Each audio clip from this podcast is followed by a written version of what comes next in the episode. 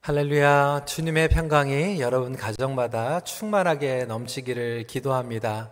우리 온라인으로 예배 드리시는 분들도 다시 한번 반갑게 또 축복하는 마음으로 아, 가족들과 또 안부 전해주시고요.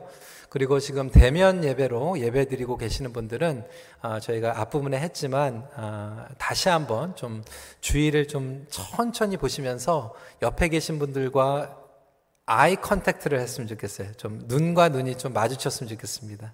그리고 좀 웃어주세요. 예. 음.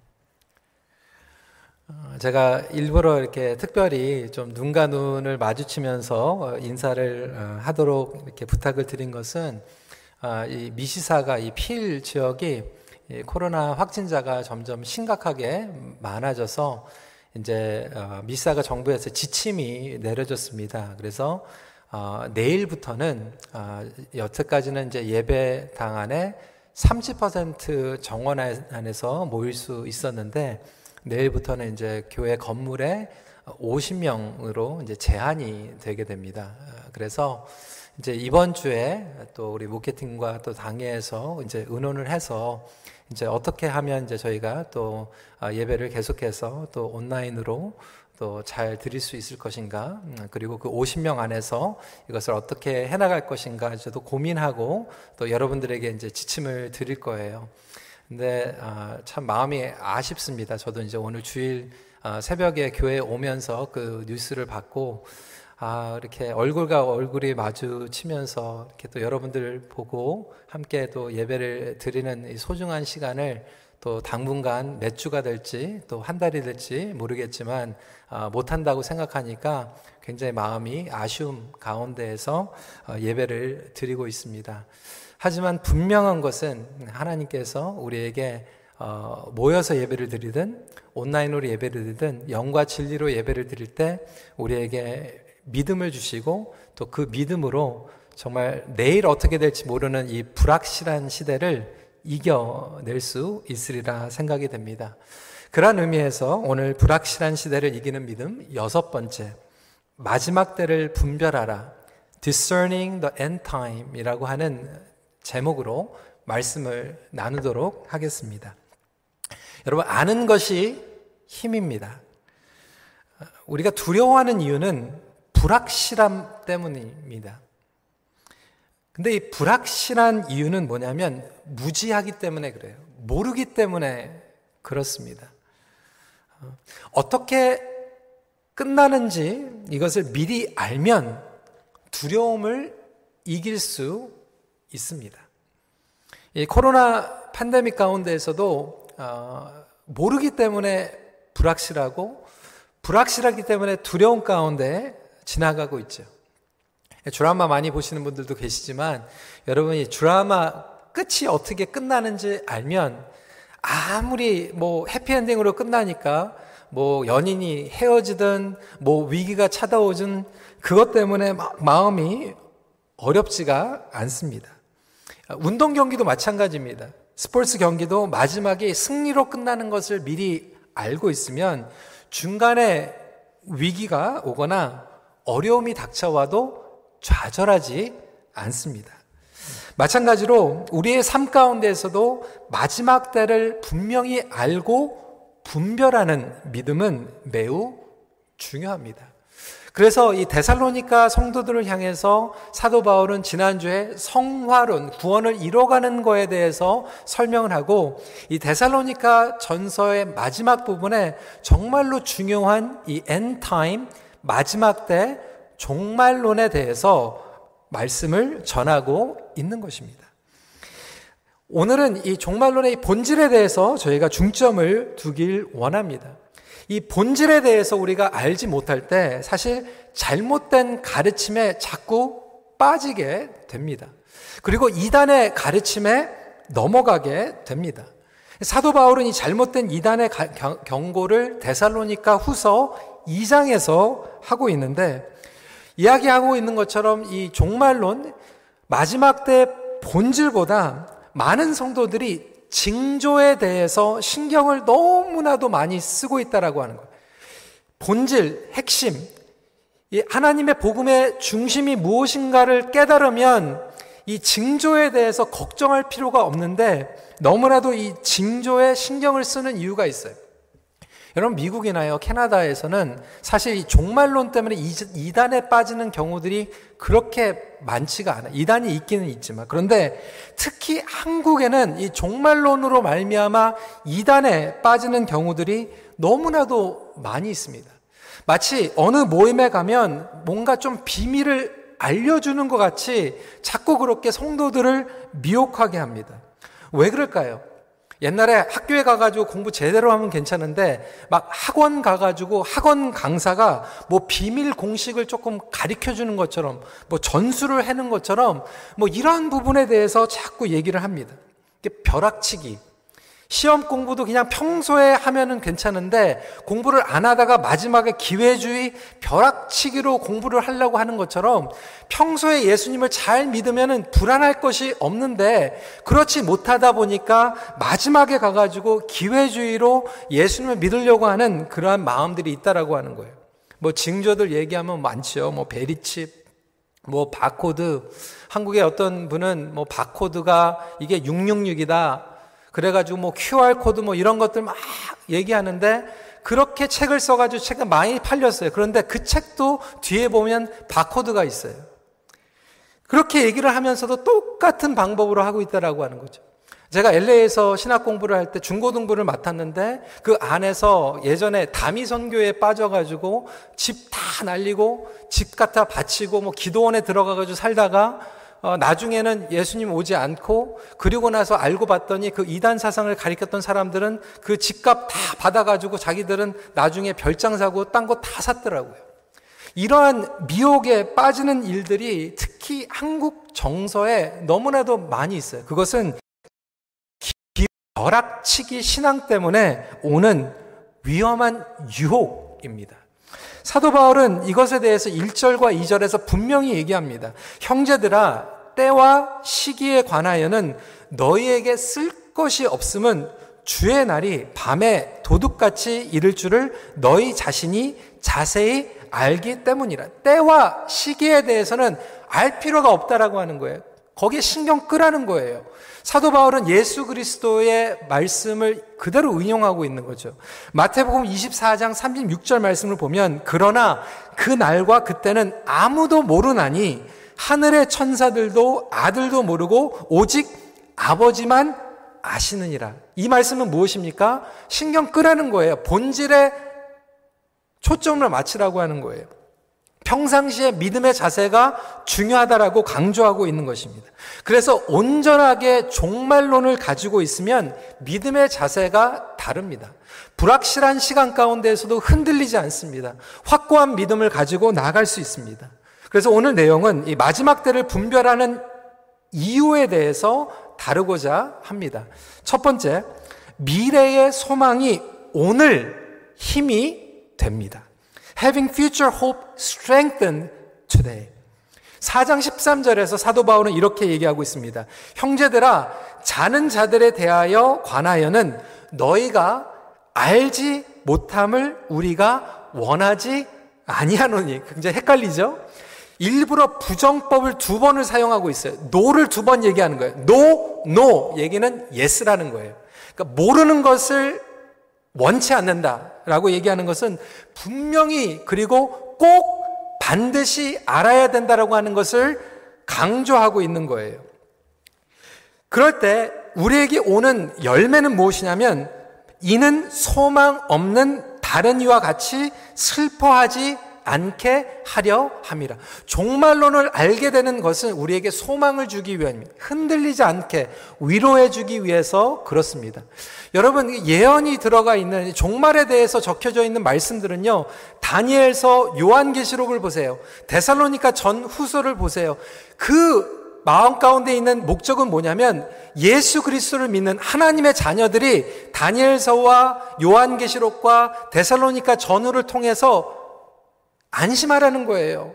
흔들리지 말라는 거예요. 두려워하지 말라는 거예요. 초조해하지 말라는 거예요.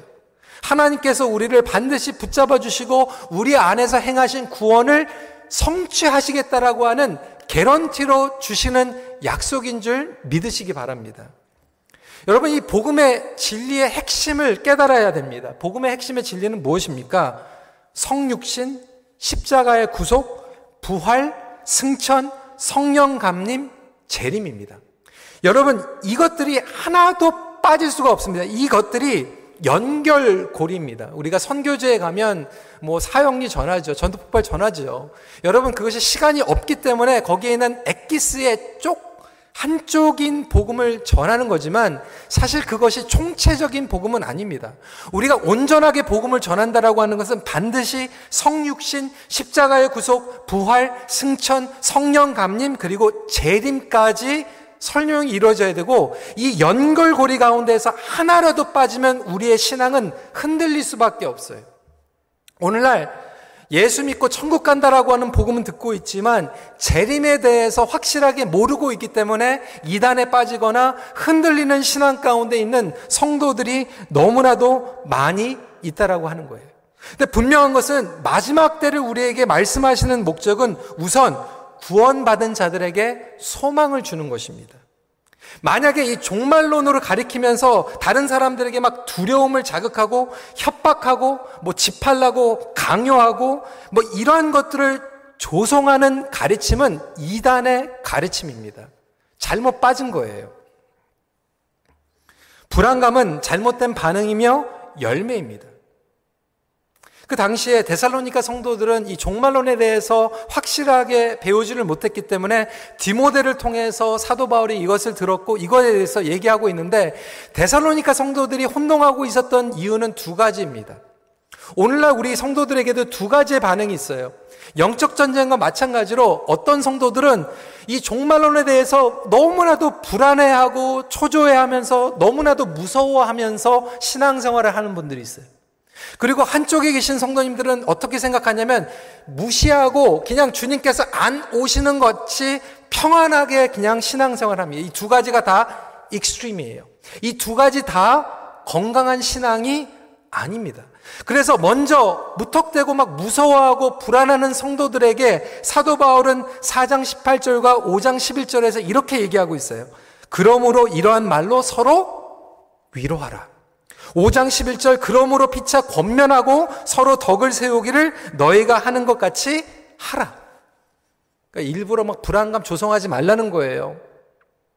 그런데 한편으로 믿지 않는 자들에게는 경고하고 있어요. 어떤 내용입니까? 5장 3절에 그들이 평안하다, 안전하다 할 그때에 임신한 여자에게 해산의 고통이 이름과 같이 멸망이 갑자기 그들에게 이르느니 결코 피하지 못하리라. 사랑하는 성도 여러분, 여러분은 지나치게 두려워하고 있는 자세로 믿으십니까? 아니면 상관하지 않는 자세로 믿으십니까? 데살로니카 교인들이 이 두 가지 때문에 혼동이 일어난 거예요. 제가 목회를 하다 보니까요, 특히 이제 한국 정서에 계신 분들은 어떤 분들은 정말 지나치게 너무 불안해하고 너무 이 징조, 사인 같은데 막 빠져 계시는 분들이 있어요. 근데 영어 목회를 하면 우리 2세들은 아예 이걸 제껴놓고 예수님 안 오실 것처럼 살아가는 우리 2세들도 있습니다. 두 가지 다 문제라고 하는 거예요.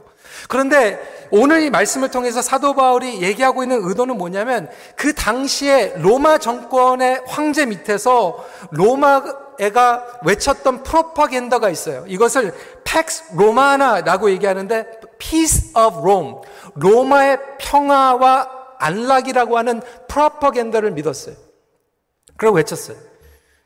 이북에도 가면 아, 아침마다 저녁마다 얘기하는 게 있잖아요. 예, 마찬가지로 로마에서는 로마의 정권 아래 있는 모든 시민들에게 로마의 황제만 따르면 부귀와 영화와 안전이 보호함이 차고 넘친다. 영원토록 로마 제국은 왕성할 것이다라고 하는 그런 프로퍼겐더를 외쳤습니다. 그래서 사도 바울이 데살로니카 의 성도들에게 그 로마의 거짓말, 세속적인 가치관의 영향력 가운데 평화와 안락을 누리는 것이 아니라 하나님 안에서 다시 오실 예수 그리스도를 붙잡을 때 진정한 보호하심과 평강이 임한다라고 하는 것을 설명하고 있는 거예요. 그래서 로마의 프라파겐다에 세뇌당한 데살로니카 성도들에게 예수님이 반드시 오시고 불안할 필요가 없다라고 하는 것을 이야기하고 있습니다. 그렇다면 성도 여러분, 우리는 어떻습니까? 로마 제국의 영향권 가운데 있지는 않지만 저와 여러분들이 포스트 모던 시대, 그리고 지금 이 21세기를 살아가는 가운데에서 이 세상이 우리에게 주고 있는 약속을 믿으면서 그 가운데에서 번영과 안락과 평강 가운데 살아가고 있습니까? 아니면 여전히 우리는 예수 그리스도를 기다리면서 살아가고 있습니까? 저는 이 코로나 이 시대, 이 팬데믹 가운데에서 어떻게 보면 정말로 우리에게 귀한 이 마지막 때를 사모하는 신앙을 하나님께서 오히려 더 회복시켜 주시는 게 아닌가라는 생각을 갖게 됩니다. 예전에 그냥 이 세상이 너무나도 편하고 과학이 발달되고 의학이 발달되고 기술이 발달돼 가지고 정말로 우리가 수십 년 더 살 것 같고 이 모든 질병들이 다 물러갈 것 같은 그러한 교만함 가운데서 인간들이 살아갔는데 오히려 이 바이러스로 말미암아 정말로 우리 세상이 완전하지 못하고 주님 빨리 오시옵소서 주님이 아니면 우리에게는 안락함이 없 습니다라고 하는 것을 다시 한번 간절하게 고백할 수밖에 없는 그런 상황 가운데 저와 여러분들이 있지는 않습니까? 예수님의 재림에는 관심을 잃어버리고 살아가고 있는 그리스도인들에게 믿는 자들의 자세가 무엇인지 다시 도전하며 회복시켜주고 있는 그러한 귀한 타이밍이라고 믿으시길 주님의 이름으로 도전합니다. 하지만 반면에 예수 그리스도 안에 계시는 성도님들 얼마나 지금 힘듭니까? 경제적으로 힘드신 성도님들 계시죠? 정신적으로 우울증에 빠져 계시는 성도님들, 관계적으로, 육체적으로 더 이상 감당할 수 없을 것 같은 그러한 성도들에게 지금 소망을 주고 있는 거예요. 예수님께서 다시 오신다. 예수님께서 우리의 눈물을 닦아주신다. 예수님께서 우리와 함께 하신다라고 하는 것을 약속하시면서 구원의 확신이 있는 성도들에게는 소망을 주시는 메시지인 줄 붙잡으시기 바랍니다. 그래서 오늘 구절 말씀에 보니까 하나님이 우리를 세우심은 노하심에 이르게 하심이 아니요 오직 우리 주 예수 그리스도로 말미암아 뭐라고요? 구원을 받게 하심이라. 사랑하는 성도 여러분, 여러분에게 구원의 확신이 있습니까? 지난주에 우리 구원의 확신에 대해서 얘기했잖아요. 그러면 두려워하지 마세요. 기대하세요. 기다리세요.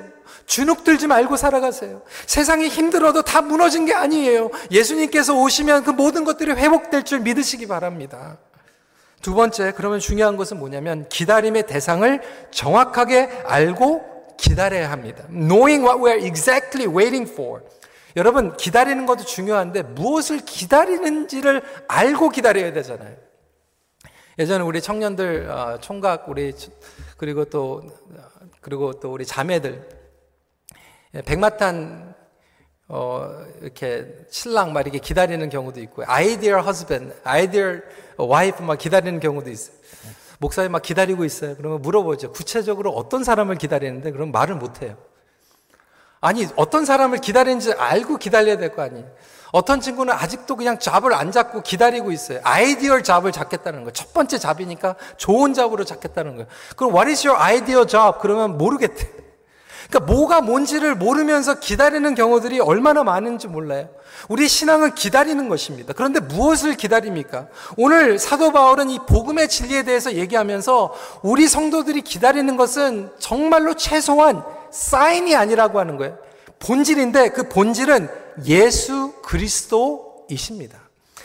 4장 16절부터 17절 말씀에 이렇게 기록하고 있어요. 주께서 호령과 천사장의 소리와 하나님의 나팔 소리로 친히 하늘로부터 강림하시리니 그리스도 안에서 죽은 자들이 먼저 일어나고 그 후에 우리 살아남은 자들도 그들과 함께 구름 속으로 끌어올려 공중에서 주를 영접하게 하시리니 그리하여 우리가 항상 주와 함께 있으리라.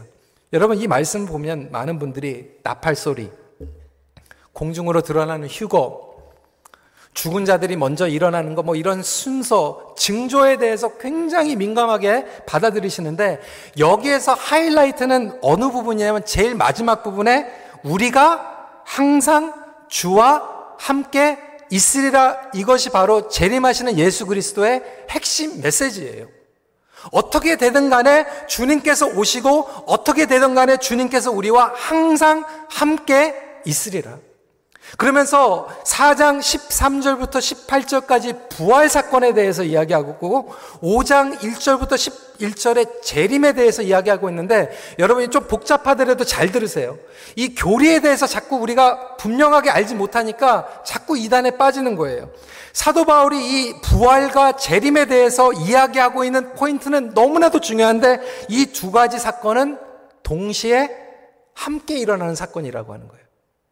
동시에 함께 일어나는 사건이라고 하는 거예요. 매우 중요한 포인트입니다. 그 당시에 데살로니카 성도들은 예수님께서 자기들이 살아있는 동안 오실 것이라고 생각하면서 기다렸어요. 그런데 one by one 교회에 계시는 어르신들이 한 분씩 한 분씩 돌아가시는 거예요. 그러니까 불안하게 된 거예요. 어떡하지? 예수님을 우리가 살아있으면서 만날 줄 알았는데 이렇게 돌아가는 것을, 돌아가시는 것을 보면서 마음 가운데 불안함과 초조함이 찾아올 수밖에 없었어요. 그래서 그들을 향해서 사도 바울이 얘기하고 있는 것은 예수 그리스도께서 이 땅에 재림하실 때는 이 부활과 같이 일어나기 때문에 우리가 살아있든지 죽어있든지 그것을 초월한다. 이게 순서가 중요한 게 아니라 우리가 살아있든지 죽어있든지 분명하게 그 모든 것들을 초월해서 예수 그리스도를 우리가 대면해서 만날 것이다 라고 약속하고 있는 거예요. 믿으십니까? 근데 우리는 그거에 대해서 핵심에 대해서 붙잡는 게 아니라 자꾸 막 대환란, 나팔 소리 막 이런 것들에 대해서 굉장히 민감하게 생각하고 있어요. 여러분 예를 들어서 나팔 소리 같은 경우에 제가 고등학교 때 성경 공부하는 데 누가 그랬거든요. 이 세상에 지금 나팔을 만들고 있는데 이 나팔이 한 번 울리면은 이 전 세계가 한 번 다 같이 울리는 그런 나팔을 만들고 있다라고 하는 거예요. 저도 그런 얘기 막 들었거든요. 근데 여러분 정말 예수님 오실 때 정말 나팔을 울릴 것 같아요? 아니면 지금 뭐 여러분 Amber Alert 뭐 황사가 꼈다고 막 Rogers, Telus, Bell로 해가지고 alert가 나올 것 같아요? 여러분 이 나팔도요 문자로 해석하는 게 아니라 그 은유법이에요. 상징이에요. 이미 존 칼빈은 종교 개혁을 하면서 이거에 대해서 분명하게 얘기를 했습니다. 지금 현재 복음주의의 가장 뛰어난 어, 신학자라고 얘기하는 하워드 마셜은 존 칼빈을 인용하면서 이렇게 얘기했어요. 칼빈은 나팔에 대해서 주석하면서 나는 이것을 하나의 은유로 간주하고 싶다. 심판자의 광대하고 장엄한 현현의 일면을 보여주려는 목적에서 사도 바울이 본문에서 이 말을 사용하고 있음이 분명하다. 그러니까 중요한 것은 나팔 소리, 뭐 엠버 알러트 이것이 중요한 게 아니라 모든 인류가 확실하게 알게 될 것이다 라고 하는 것을 나팔 소리를 통하여서 강조하고 있는 거예요. 다시 말해서 예수님께서 오시면 우리가 반드시 알게 된다라고 하는 거예요. 믿는 자들이나 믿지 않는 자들이나 온 인류가 확실하게 예수님께서 재림하시게 되는 것을 알게 된다라고 하는 거예요. 그러니까 신천지나 어디에서 내가 비밀로 온 재림한 메시아다 뭐 이런 거에 빠져나갈 이유가 없는 거예요. 왜 예수님께서 재림하시는데 비밀리에 암암리에 아무도 모르게 쉬쉬하면서 특정한 종교 집단에게만 알리면서 오십니까? 모든 인류가 알게 된다라고 성경이 분명하게 얘기하고 있다라고 하는 거예요. 여러분 이것을 우리가 문자적이 아니라 은유법으로 알 필요가 있어요. 중요한 것은 압도적으로 하나님의 영광으로 다시 나타나실 예수 그리스도에 대한 약속입니다. 내려오신다라고 하는 것도 은유법이죠. 그러면 다시 오신 예수님께서 영광과 종기에서 오시기 때문에 내려오신다라고 하는 은유법을 사랑하고 있고 저와 여러분들이 들려 올린다라고 하는 것도 우리가 이제 영원히 휴거해 가지고 이 세상에서 사라진다는 것이 아니라 예수님께서 영광 중에서 내려오실 때 우리가 당연히 마중 나가야 될 거 아니에요. 마중 나가야 되니까 우리가 올림을 받는다라고 설명하고 있는 거예요. 예수님께서 재림하시면 어떤 일이 일어나냐면 성경에서 분명하게 얘기하고 있는 것은 새 하늘과 새 땅이 이곳에 임한다라고 하는 거예요. 그래서 팀 켈러 목사님은 이렇게 설명하고 있습니다. We are not going to be taken out of this world into heaven. But heaven is going to come down at the end of time to renew this world. 너무나도 중요한 얘기예요. 우리가 이 땅에서 하늘로 끌려 올려가 가지고 사라지는 것이 아니라 하늘이 마지막 때이 땅에 임하고 온전하게 회복되는 것이다. 이것이 바로 요한계시록에서 우리에게 설명하고 있는 완성이에요.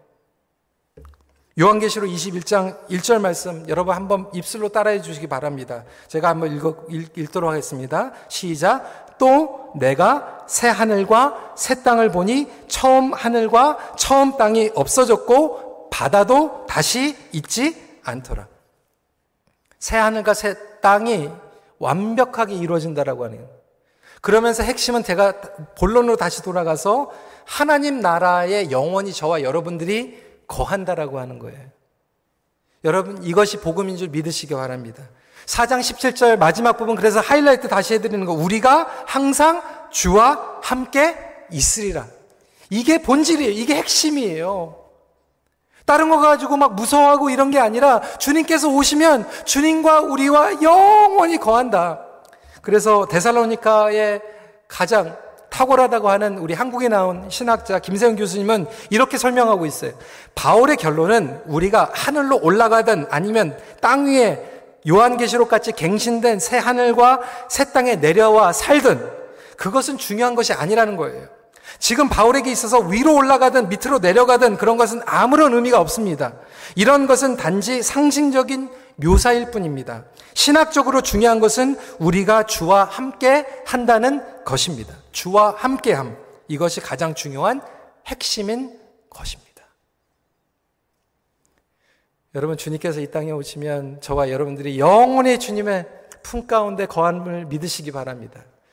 그러면 불안한 게 없는 거예요. 초조할 게 없는 거예요. 자꾸 막 계산하고 뭐 이상한 비밀 공식 생각할 필요 없는 거예요. 하늘이 따로 있고 땅이 따로 있는 게 아니라는 거예요. 온 땅이 하나님의 임재로 가득 한 거처가 된다라고 하는 거예요. 온 우주와 온 만물이 하나님의 거처가 되고 그 가운데 저와 여러분들이 영원히 거하는 것을 기다리는 거예요. 그렇다면 마지막 적용입니다. 항상 준비되어 살아가기 위함입니다. Being spiritually on. 6절 말씀입니다. 그러므로 우리는 다른 이들과 같이 자지 말고 오직 깨어 정신을 차릴지라. 여기에서 잠자지 말라는 게 이야기가 아니죠. 영적으로 깨어 있으라 준비하라고 하는 포인트죠. 그런데 그러면 어떻게 준비하는가? 마지막 때를 아는 자들은 반드시 준비하면서 살아가는데 무엇을 준비하며 살아가는가? 세 가지에 대해서 제가 간단하게 말씀을 드리겠습니다. 첫 번째로 영적 무장을 하는 것입니다. 8절입니다. 우리는 낮에 속하였으니 정신을 차리고 믿음과 사랑의 호심경을 붙이고 구원의 소망의 투구를 쓰자. 영적 무장을 하고 spiritually 영적으로 깨어 있어라 준비하라 이야기하고 있어요. spiritually on. 제가 우스갯소리로 어, 제 얘기를 좀 말씀을 드려서 좀 죄송한데요. 어, 제가 영어 목회를 20몇 년 하는 동안 별로 그런 어, 이 좀 스트레스는 안 받았는데 어, 한국어 목회를 이제 6년 전에 이제 시작을 하면서 어, 우리 KM은 주, 중마다 예배가 굉장히 많이 있잖아요. 그리고 행사도 많이 있습니다. 그러다 보니까 이제 주일날 설교를 이제 막 여러 번 그때는 뭐 다운타운까지 하고 뭐 이런 경우들이 있어요. 뭐네 번, 다섯 번 이제 설교를 하고 이제 주일날 집에 가가지고 이제 잠을 자는데 어, 잠을 자다가 이제 깼어요. 잠을 자가지고 깼는데 제가 잠옷바람으로 여기 강대상 위에 서 있는 거예요. 그리고 성도들이 다 가득 찬 이 민마니엘 차에서 다 눈을 동그랗게 뜨고 저를 쳐다보고 있네. 설교하라는 거죠. 근데 주일날 설교를 마치자마자 제가 잤는데 일어나자마자 또 주일이 되니까 제가 준비가 안 된 거예요. 갑자기 이제 샤크가 온 거죠. I have no message to prepare. 제가 설교가 준비가 안 됐습니다. 와! 하면서 제가 잠이 깼어요. 어, 그다음부터 제가 월요일날 아침에는 목회자들이 쉰다 그러는데 저는 월요일날 아침부터 일어나서 그 다음 주일 설교를 준비를 합니다. 아, 뭐 휴가를 갔더니 휴가를 갔는데도 설교를 시켜요. 선교회제 갔더니 선교지에서 막 네 번, 다섯 번 하루에 막 설교를 시켜요. 그때 깨달은 게 있어요. 아, 항상 준비해야 되는구나. 저는 아이패드를 가지고 다닙니다. 여기에 제 10년 설교가 다 들어가 있습니다. 근데 우스갯소리로 제가 이렇게 설교에 대해서 이야기하고 있는 것 같지만 여러분 우리 성도 모두에게 사실 영적인 무장이 필요합니다. 영적인 무장이 되어 있다라고 하는 것은 어둠의 권세에 대적하는 거죠. 영적 전쟁은 절대로 쉬지 않습니다. 여러분 이 코로나 백신이 언제 나올지 모르지만 분명한 것은 이 백신과 치료제가 나오기 전까지 이게 더 어려워질 거예요. 상황은 더 안 좋아질 거예요. 그렇지 않겠어요? 예, 마찬가지로 예수님께서 언제 오실 날이 언제인지는 우리는 모르지만 그 전까지 영적 전쟁은 더 치열해질 것입니다. 이 코로나 시대에도 저와 여러분들이 감당하고 싸워야 될 영적 전쟁이 있는데 마지막 때일수록 사단은 더 교묘하게 우리 성도들의 영적 상태를 무너뜨리고 온갖 계력을 쓰고 있어요. 얼마나 복잡한지 몰라요. 여러분 방송 보세요. 인터넷 보세요. 수많은 사람들이 이렇게 얘기하고 저렇게 얘기하는 너무나도 골치 아픈 이야기들이 얼마나 많이 있는지 몰라요. 예배에 대해서도 신앙생활에 대해서도 마찬가지로 혼당이 얼마나 많이 있는지 몰라요. 분별해야 됩니다. 그런데도 불구하고 이걸 분별하지 못하다 보니까 많은 성도들이 30년, 40년 신앙생활을 했는데도 이번 7개월, 8개월 동안 그렇지 않은 분들도 있지만 영적으로 와르르 무너져 계시는 분들도 얼마나 많은지 몰라요. 영적 무장을 하지 못하고 있기 때문에 그렇습니다. 그때 오늘 사도 바울이 얘기하는 것처럼 온몸을 보호하고 감싸주는 영적인 갑옷을 우리가 준비하고 있는가? 쉽게 말해서 여러분, 여러분 자녀들이 구원 받았습니까? 여러분들의 모건 식구들이 구원 받았습니까? 여러분들의 부모들에게 지금 구원의 확신이 있습니까? 이 영적인 구원의 투구를 쓰라고 우리가 얘기하고 있어요. 며칠 전에도 우리 성도님 한 분, 가족이 지금 ICU에 있는데 이 구원의 확신이 있는지 모르는 거예요. 저에게 부탁을 해가지고 거기에 면회자가 가지 못하니까 화상 채팅, FaceTime 하니까 정말 좋더라고요. FaceTime 해가지고 얼굴을 보면서 거기에서 구원의 확신이 있는지 점검하고 같이 기도해주고 얼마든지 그렇게 우리가 이 구원의 투구 그리고 영적인 이 무장을 할 수 있습니다. 예수님께서 다시 오실 그날 목회자인 저에게 예수님께서 뭘 물어보실 것 같아요? 우리 장로님들에게 무엇 물어보실 것 같아요? 교회 건물 아니면 뭐 재정 이거 물어보실 것 같아요? 절대로 안 그렇습니다. 하나님께서 우리 큰빛교회에게 등록한 성도들이 얼마만큼 구원의 확신을 가지고 영적으로 갑옷을 입겼는가 그거 물어보실 거예요. 그거 한 가지 물어보실 거예요. 저와 우리 장로님들이 우리 목자들이 예수 그리스도 앞에 섰을 때 그거 물어보실 거예요. 우리 가정 우리 부모님들, 자녀들과 주님 앞에 섰을 때 그거 먼저 물어보실 거예요. 영적으로 우리가 무장시켰는가? 특별히 우리 마지막 때를 준비하면서 구원의 투구로 무장할 수 있는 우리 귀한 교회가 되길, 우리 성도님들이 되시길 주님의 이름으로 축원합니다. 안 믿는 가족들을 위해서, 안 믿는 이웃들을 위해서 기도해야죠. 두 번째로 선교적인 삶을 살아가게 됩니다. 예수님께서 다시 온다고 말씀하셨는데 2000년이 지나갔어요. 여러분 너무 더디지 않습니까? 그러다 보니까 지치고 정말 안 오시는 건가 보다 포기하는 성도들도 있다라고 하는 거죠. 그런데 성경은 분명하게 이야기하고 있어요. 베드로후서 3장 9절 말씀입니다. 주의 약속은 어떤 이들이 더디다고 생각하는 것 같이 더딘 것이 아니라 오직 주께서는 너희를 대하여 오래 참으사 아무도 멸망하지 아니하고 다 회개하게 이르기를 원하시니라. 왜 더뎌집니까? 아직도 복음을 듣지 못한 족속들이 있는 거예요. 미전도 종족들이 있는 거예요. 마태복음 24장 14절에 이 천국 복음이 모든 민족에게 증언되기 위하여 온 세상에 전파되리니 그제야 끝이 오리라. 그래서 정말 예수님의 재림을 믿은 성도들은 선교지에 나갈 수밖에 없는 거예요. 왜? 미전도 종족, 아직도 복음을 미접촉한 종족들이 너무나도 많이 있어요.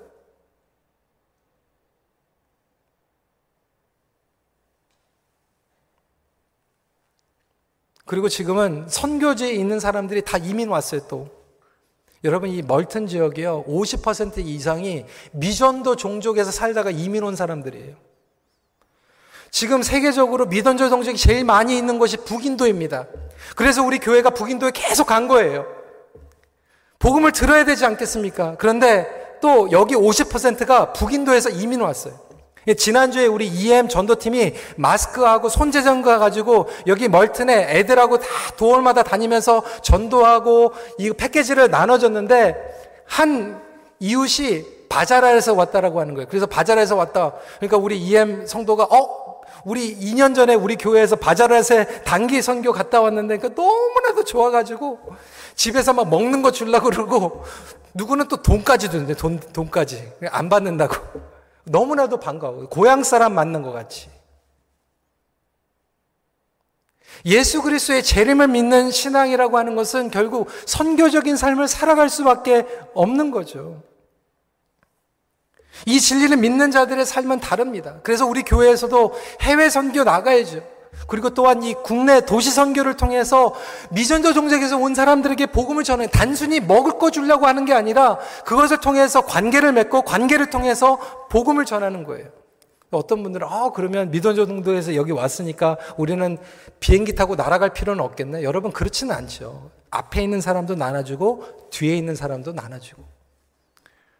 예수님께서 오병이어의 기적을 베푸실 때 막 만 명 이상이 모였는데 뒤에서 세치기 해가지고 앞에 오는 사람들 계속 있죠. 그렇지만 앞에 있는 사람들만 나눠줄 수 없잖아요. 뒤에서 형편이 없어가지고 걸어오지 못하는 뒤에까지 또 가야 될 거 아니에요. 누군가는 앞에 있는 사람에게 나눠주고 누군가는 저 멀리까지 비행기 타고 가서 나눠주는 것이 예수 그리스도의 마음이죠. 저는 오히려 종말의 신앙, 재림의 신앙을 다시 한번 회복할 때 교회는 선교할 수밖에 없다라고 하는 것이죠. 이 진리를 믿는 자들의 삶은 다릅니다. 사도 바울은 이 삶에 대해서 비교하고 있어요. 빛의 자녀와 어둠의 자녀. 깨어있는 자, 잠자는 자. 여러분, 종말을 믿고, 그리고 예수 그리스도의 다시 오시를 믿는 자들은 빛의 자녀로 깨어 살아가게 됩니다.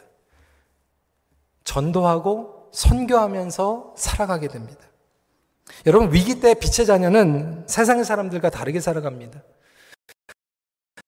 거기까지 가지 않아도요, 여러분, 제가 성도님들 임종 하시기 전에 막 암으로 정말로 고칠 수 없는 병 가운데 호흡이 힘든 분들을 찾아갈 때도요, 다릅니다.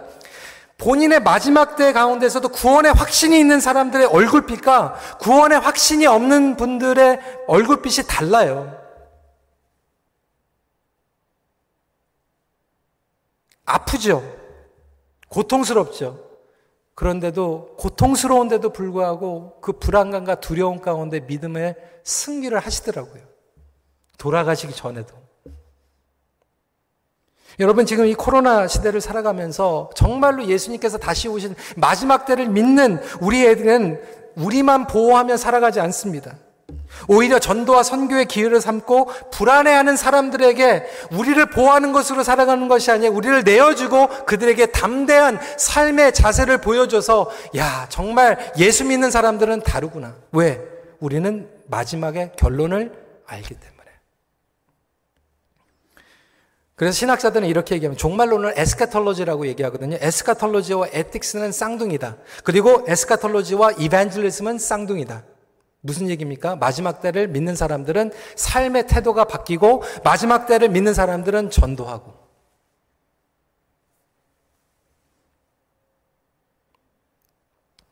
마지막 포인트입니다. 신랑 대신 예수님을 기다리는 것입니다. 성경은 또한 예수 그리스도의 재림을 혼인잔치로 비유합니다. 요한계시록 19장 9절입니다. 어린 양의 혼인잔치에 청함을 받은 자들은 복이 있도다 하고 또 내게 말하되 이것은 하나님의 참되신 말씀이라. 예수님께서 신랑 되시고 저와 여러분들이 신부라는 거예요. 제가 이, 이 얘기를 전하면 특히 우리 남자 청년들은 우리 2세들은 ew, gross, I am not the bride 막 이래 내가 또 신부 되게 싫어해요. 이것도 문자적으로 받아들이니까 문제. 이거 은유적 상징이라고 얘기했잖아요. 예수님이 신랑이고 우리가 신부라는 게 우리 여자가 된다는 게 아니잖아요. 그런데 그 정도로 신랑을 기다리는 신부의 마음. 여름, 요, 요즘도 결혼식을 하는데요. 요즘 결혼식 하는 부부들은요, 작년에 1년 전에 저랑 벌써 appointment 했던 친구들이 결혼식을 해요. 1년 전에 appointment를 하고 1년을 기다리는데 대단합니다. 1년 전에 하는 이유가 있어요. 웨딩드레스, 자기가 정말로 원하는 웨딩드레스 맞추려면 6개월 걸리죠. 리셉션 홀, banquet 홀, reserve 하는데 시간 걸리죠. 예복을 맞추고 자기의 몸도 준비하고 1년 동안 그걸 손꼽아 보면서 카운트다운 하잖아요.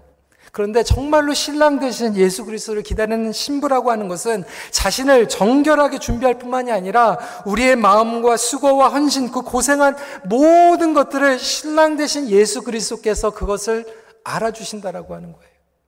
여러분, 그 말씀은 무엇입니까? 저와 여러분들이 지금 이 어려운 때에 포기하지 않고 믿음으로 견디며 여러분 비즈니스에 어려운 분들 계시죠? 정말로 마음 아프고 조마조마하면서 하루하루 어떻게 견딜까 정말 어려운 가운데 계시는 분들이 있잖아요.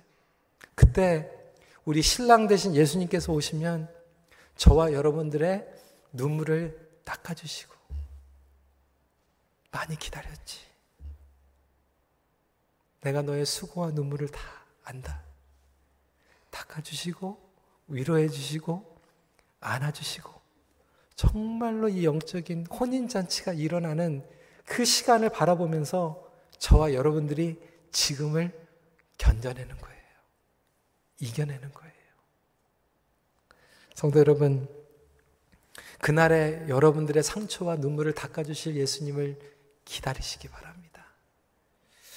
말씀을 정리합니다.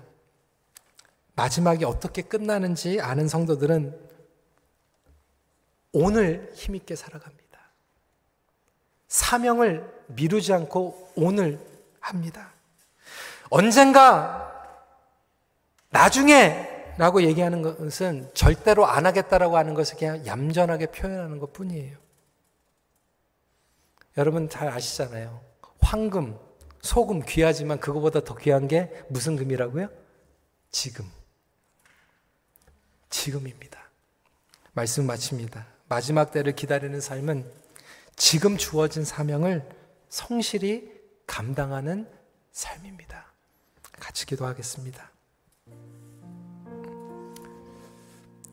여러분 오늘 이 말씀을 듣고 너무나도 중요한 시간입니다. 혹시 여러분 이 자리에 그리고 온라인으로 예배를 드시면서 아직도 구원의 확신이 없어서 마지막 때에 대한 두려움과 초조함 가운데 아니 예수님이 다시 오시는 그 재림뿐만이 아니라 나의 마지막 때조차도 불안하고 초조함 가운데 계시는 분들 계시다라면 오늘 이 시간에 예수님을 여러분의 삶의 구주로 영접하는 시간을 드리기 원합니다. 주님, 예수님께서 나를 위해서 십자가에서 보혈을 흘려주셨다. 주님께서 나의 삶에 찾아오셔서 나의 주인이 되어 주시고 나를 다스려 주시옵소서. 이렇게 기도하는 시간 가질 텐데요. 혹시 여러분 예수님이 영접하신 분들은 이 시간에 여러분들 가족 중에 아직 예수님을 영접하지 못한 구원의 확신이 없는 우리 가족들 위해서 간절한 마음으로 기도하는 시간 가졌으면 좋겠고요. 우리 목장, 우리 목자 목녀들, 우리가 주님 앞에 섰을 때 우리 목원 식구들 정말 구원의 확신이 있었는지 우리 이 시간에 같이 기도했으면 좋겠어요. 우리 목회자들, 우리 장로님들 마찬가지로 정말 하나님께서 우리에게 주신 영혼들이 정말 구원의 확신을 가지고 정말 담대하게 흔들리지 않는 신앙을 가지고 살아가게 하여 주시옵소서 우리 이 시간에 함께 기도하는 시간 갖도록 하겠습니다. 기도하시겠습니다.